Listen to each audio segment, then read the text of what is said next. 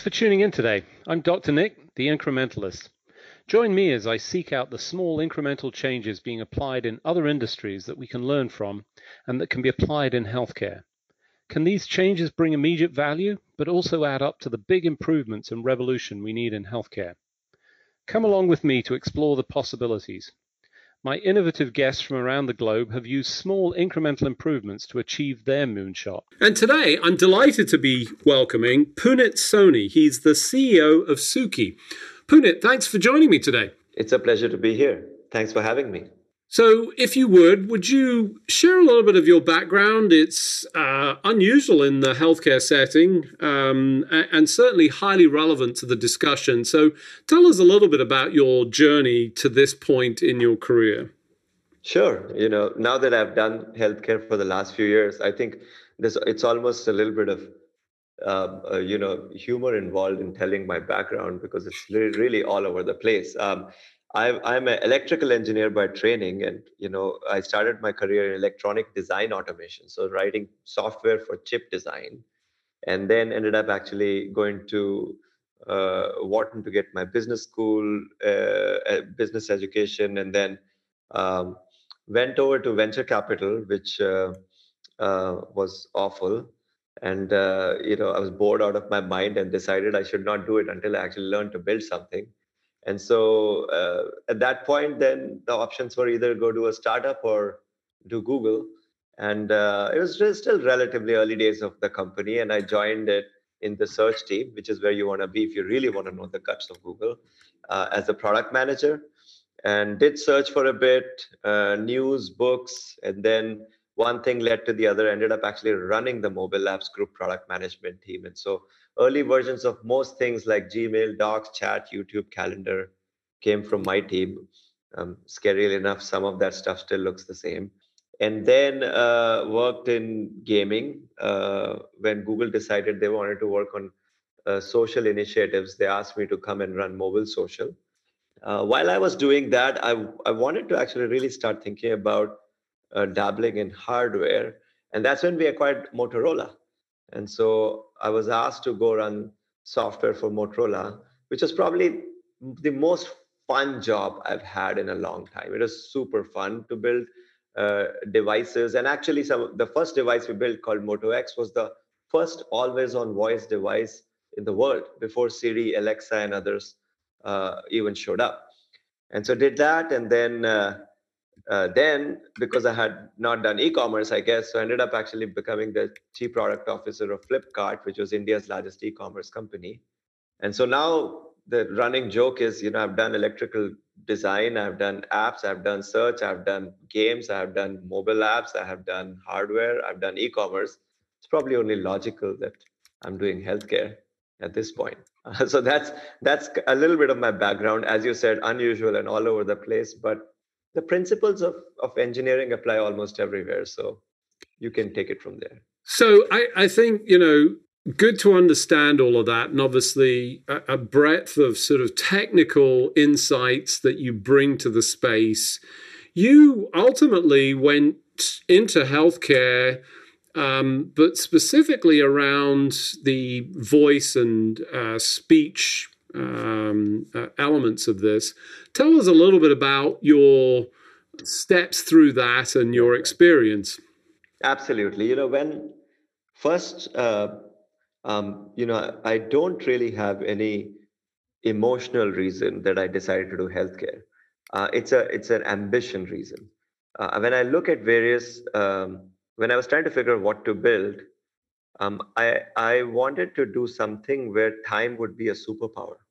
What that means is that if you actually put in time into something, it, it would demand that kind of time to actually get things done. That actually makes almost all most entrepreneurs be wary of the space.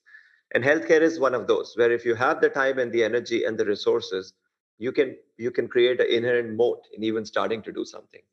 And so I wanted to do that.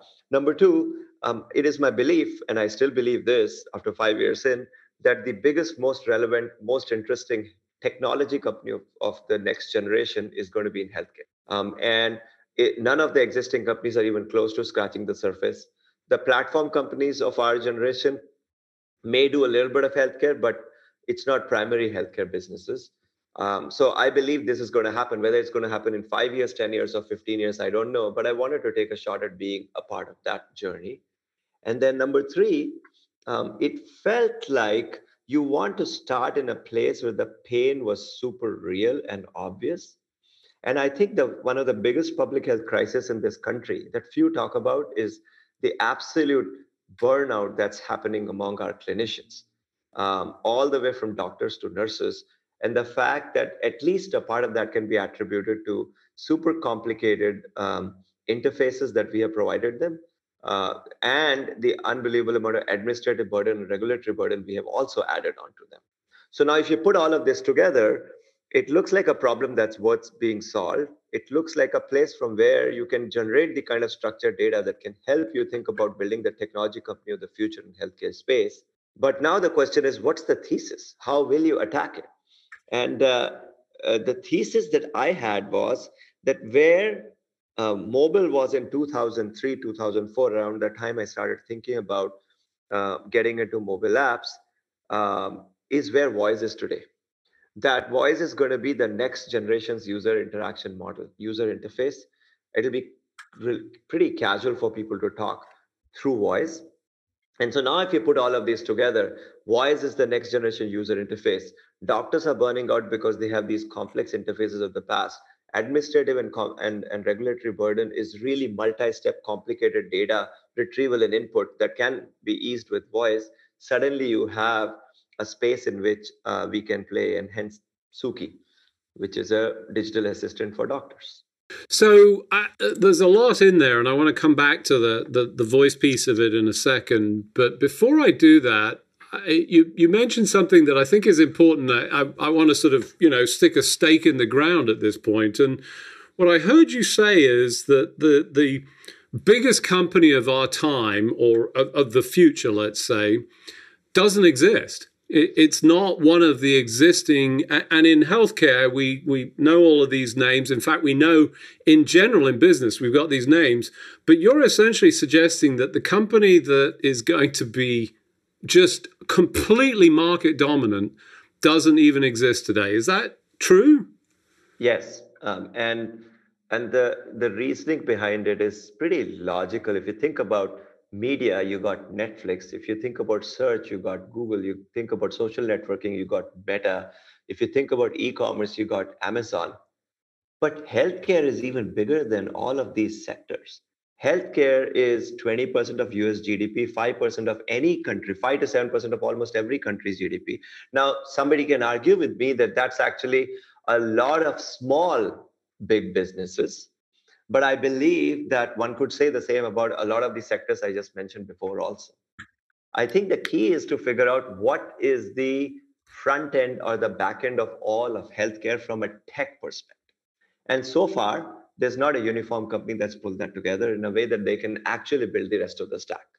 So I think I think there's going to be a really significant company, at least of the order of these other companies, that's going to be built in healthcare. I don't think it's built yet.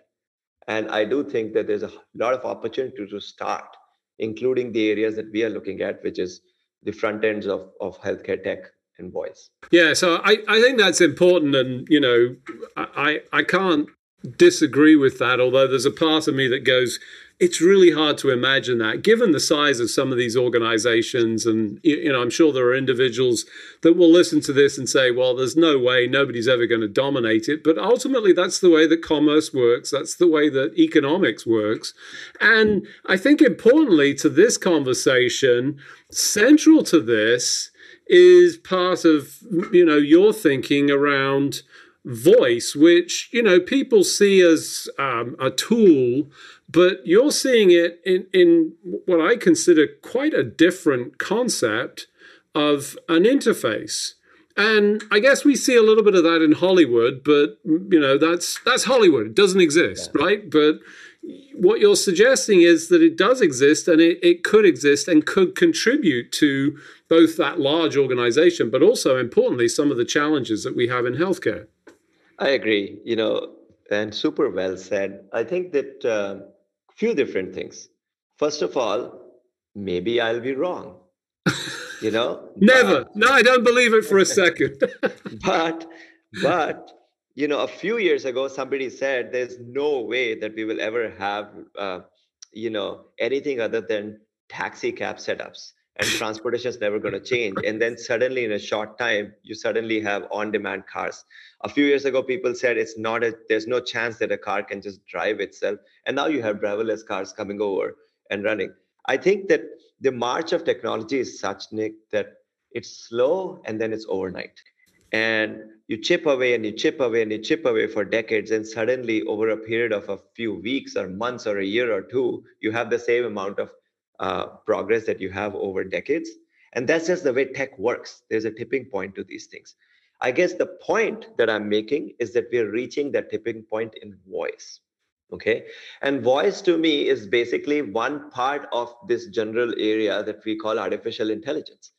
Uh, right now, if you look around, large language models have captured everybody's imagination with chat gpt and things like that truth is large language models have been built for some time now and uh, there are much more sophisticated large language models in large companies that have not been exposed. The only difference between GPT-3 and uh, uh, and ChatGPT and, and others is that they have built a consumer product to show what's possible. I believe that the same conversational aspects of answering la- questions, the ability to understand nuances around what people are saying, having customized ways of having voice signatures per person that you can use to understand who's who, this tech already exists the only thing is that it's not been pulled together in a constructive way for people. The space in which this is going to show up is not going to be consumer tech. Even the consumer tech will be the place where there will be a lot of attention given to it. Probably one of the reasons why you look at Alexa and other things, and they just, even though they have captured a lot of people's imagination, have not been very viable as businesses. And we can talk a little bit more about that in due time. The place where it will show up is a place where the users are intrinsically used to speaking in structured ways, where the ontology of what they say is unique, not small, not big, but unique, where there are already products in place that they have been using in the past, where their workflows are such that they are much more um, repeatable. The same things are done again and again and again guess wh- which is one in industry where that's true? Healthcare. So in my opinion one of the foremost places where you're going to start seeing some of this work out is going to be in healthcare. And it's probably why look at enterprise saas look at manufacturing look at you know there are lots of other industries. Actually the interest level in using voice solutions is higher in healthcare than almost anywhere else in enterprise settings because of these reasons that I mentioned structured, repeatable workflows, people who are used to using voice uh, in the past, uh, and a very savvy, sophisticated user base. So, for those of you just joining, I'm Dr. Nick, the incrementalist. Today I'm talking to Punit Soni. He's the CEO of Suki. We were just talking about the revolution that's taking place in healthcare or um, I, I, maybe that's the a poor choice of words. Given I think you know, as you eloquently describe it, it's slow and then suddenly it's overnight. And I think we're still in that slow section in healthcare. And you know, specifically around voice, I, and you know, I'm famously quoted almost all the time still um, you know voice was two years away for the last 10 years and it was still two years away. I think that's not true. I think we've moved past that. We've seen a number of instances and you know the current trending topic that i see repeatedly is oh it's ambient listening. It's it's solving all the problems. But it's not. It's not being repeatable. It's not a solution that's really sort of delivering. Where are we going to see the value add? And what are the opportunities to really deliver against this promise that's been hanging out there, but it feels like that carrot that the donkey never gets? Yeah, no, it's a very good point. And you've definitely been at the forefront of looking at these technologies and actually helping adoption of these technologies also. So there are few people in the market who know more about this than you do. Uh, I think that ambient um, is actually the word itself is a little bit of disservice to voice technology. And here's why tech that actually promises way more than it can do actually ends up hindering adoption of that tech. Mm. Okay.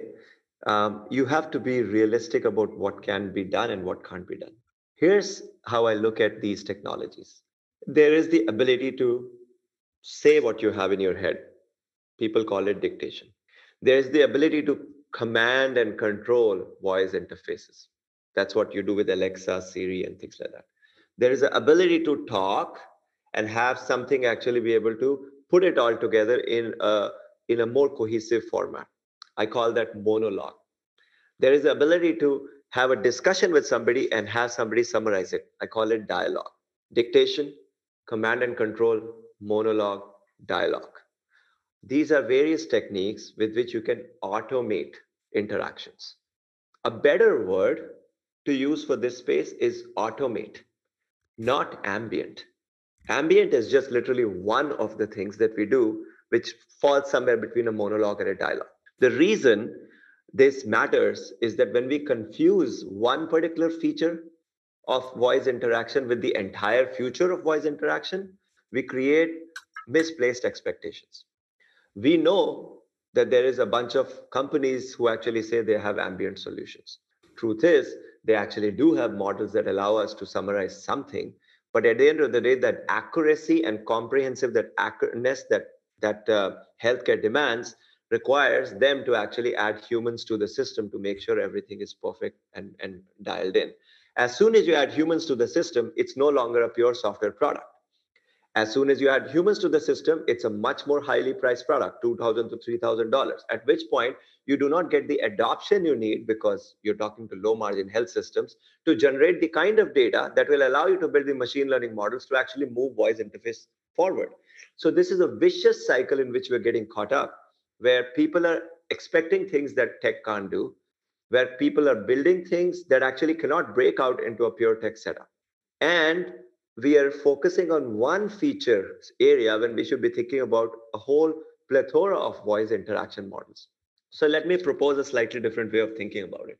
What if, what if you actually had um, an app uh, or an interface that was available to you in your pocket?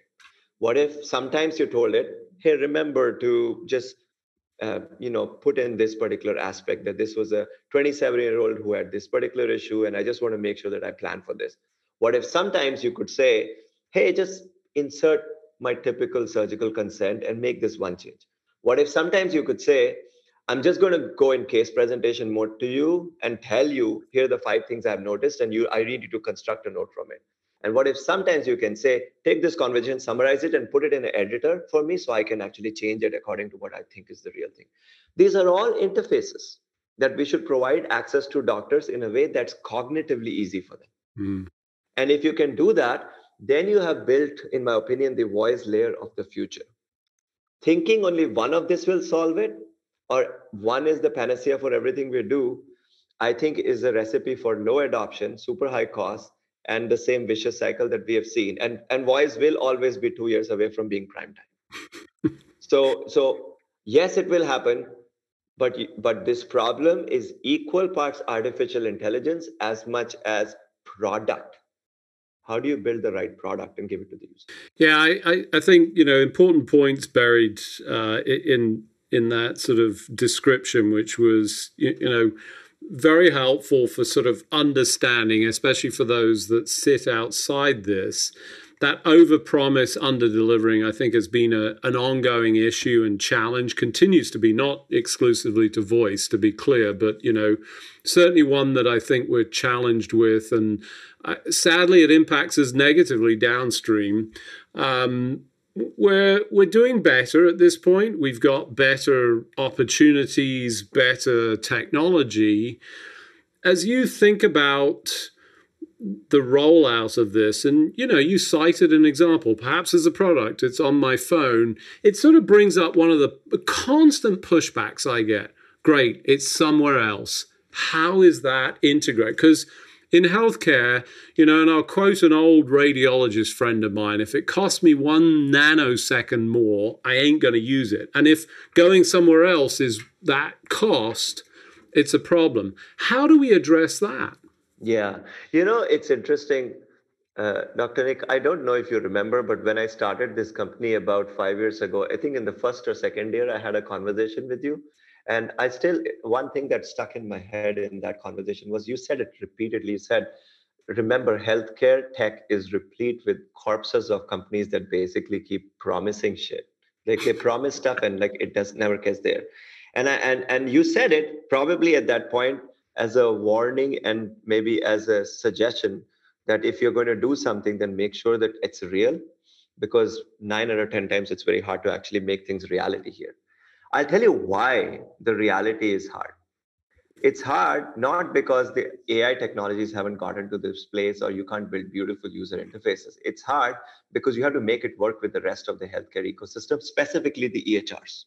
And if you can't actually put the data into the right places relatively automatically, you're actually creating more work for people, not less work, which means that even though it looks like a really sexy product, it's not going to actually be real. And so the way I look at this is the following. I think, first of all, the plumbing of healthcare tech products is more important than the actual core AI. You should build the plumbing and make sure it works. Then the AI will obviously it will build itself because you will get the right data and be able to do things. Number two, I do not think our EHRs, and with all due respect to all the major EHRs, are good enough yet to be able to embed this kind of AI technologies and techniques inside them and have people use voice interfaces and have these these these UIs move forward. So the key is that you provide the you control over the UI, which means you have to have your own apps. But then you have to still put the data in a structured format in the system of record. If you can do those two things, build really beautiful, gorgeous, straightforward user interfaces, put data in the right places, and make sure that you promise them only what you can really deliver from pure software, you have a shot. Not an easy shot by any means, but you have a shot. And I believe that those are the things we have to keep in mind if you're going to build something in voice and healthcare tech. Yeah, I, I think great points there. Um, you know, we've we, have we have sort of challenged that infrastructure um, you, you, know the electronic medical record which you know i've also been known to uh, hold up my hand and you know claim a little bit of responsibility and not in a good way for actually foisting this on my colleagues and you know we failed miserably in the implementation of that because what we did was we took what we already did on paper and just turned it into technology, which was just woefully inappropriate.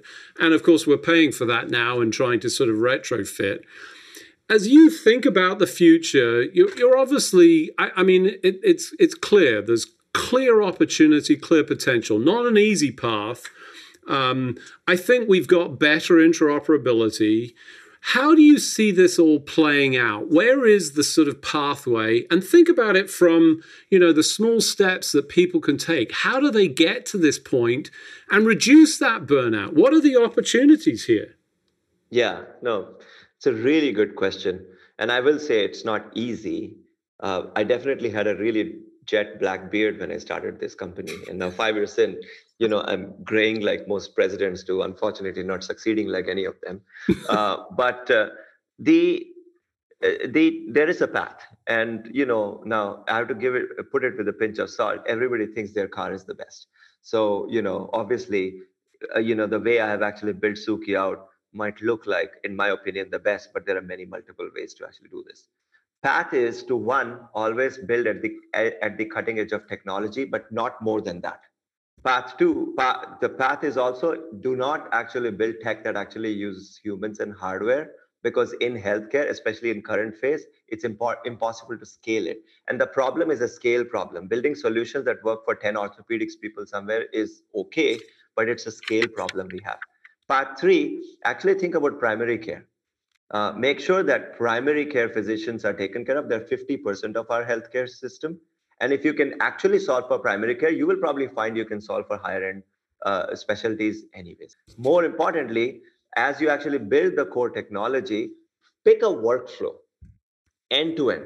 So, for example, if you're going to build something that involves note creation, remember that people create notes during the visit, they create after it, they create half of it during, they sometimes create half in the end. You have to think about a product that's flexible enough that it can work for everything and it's still a product. And finally, more important than all the AI you can build, make sure you nail the plumbing, compliance, HIPAA, SOC 2, getting privacy, multi-tenancy, putting a infrastructure in place that can actually interoperate with EHRs. And by the way, if you push the EHRs, they help. So it's not like they don't help. It's just that they're sick and tired of the number of companies who come to them who don't have a good solution who push them. So I think it's possible. A company can, many companies can be built in this space, but you just have to start from first principles of care for the clinician, care for what the real problems administrators have, focus on the EHR integration, then start building the product. I think perfect summarization, excellent points. Unfortunately, as we do each and every week, we've run out of time. So it just remains for me to thank you, Punit, for uh, joining me. Thanks for joining me. Thank you. I, as always, you know, if I start talking to you, we could talk for hours. So thank you. And thanks for all the support and advice over, over time, Dr. Very useful. Thanks for joining me today. Do you have any better ideas, or have you found a small incremental change that's brought about a big improvement in your world? Let's continue the conversation on our hashtag, the incrementalist, or share with me at Dr. Nick1 on Twitter. You can find more information about the show on our program page at healthcarenowradio.com. And tune in next time to hear my discussions with leaders and innovators from around the globe who've revolutionized their space by using small incremental improvements to achieve their moonshot. I'm Dr. Nick, the incrementalist, and I'm starting a revolution through evolution.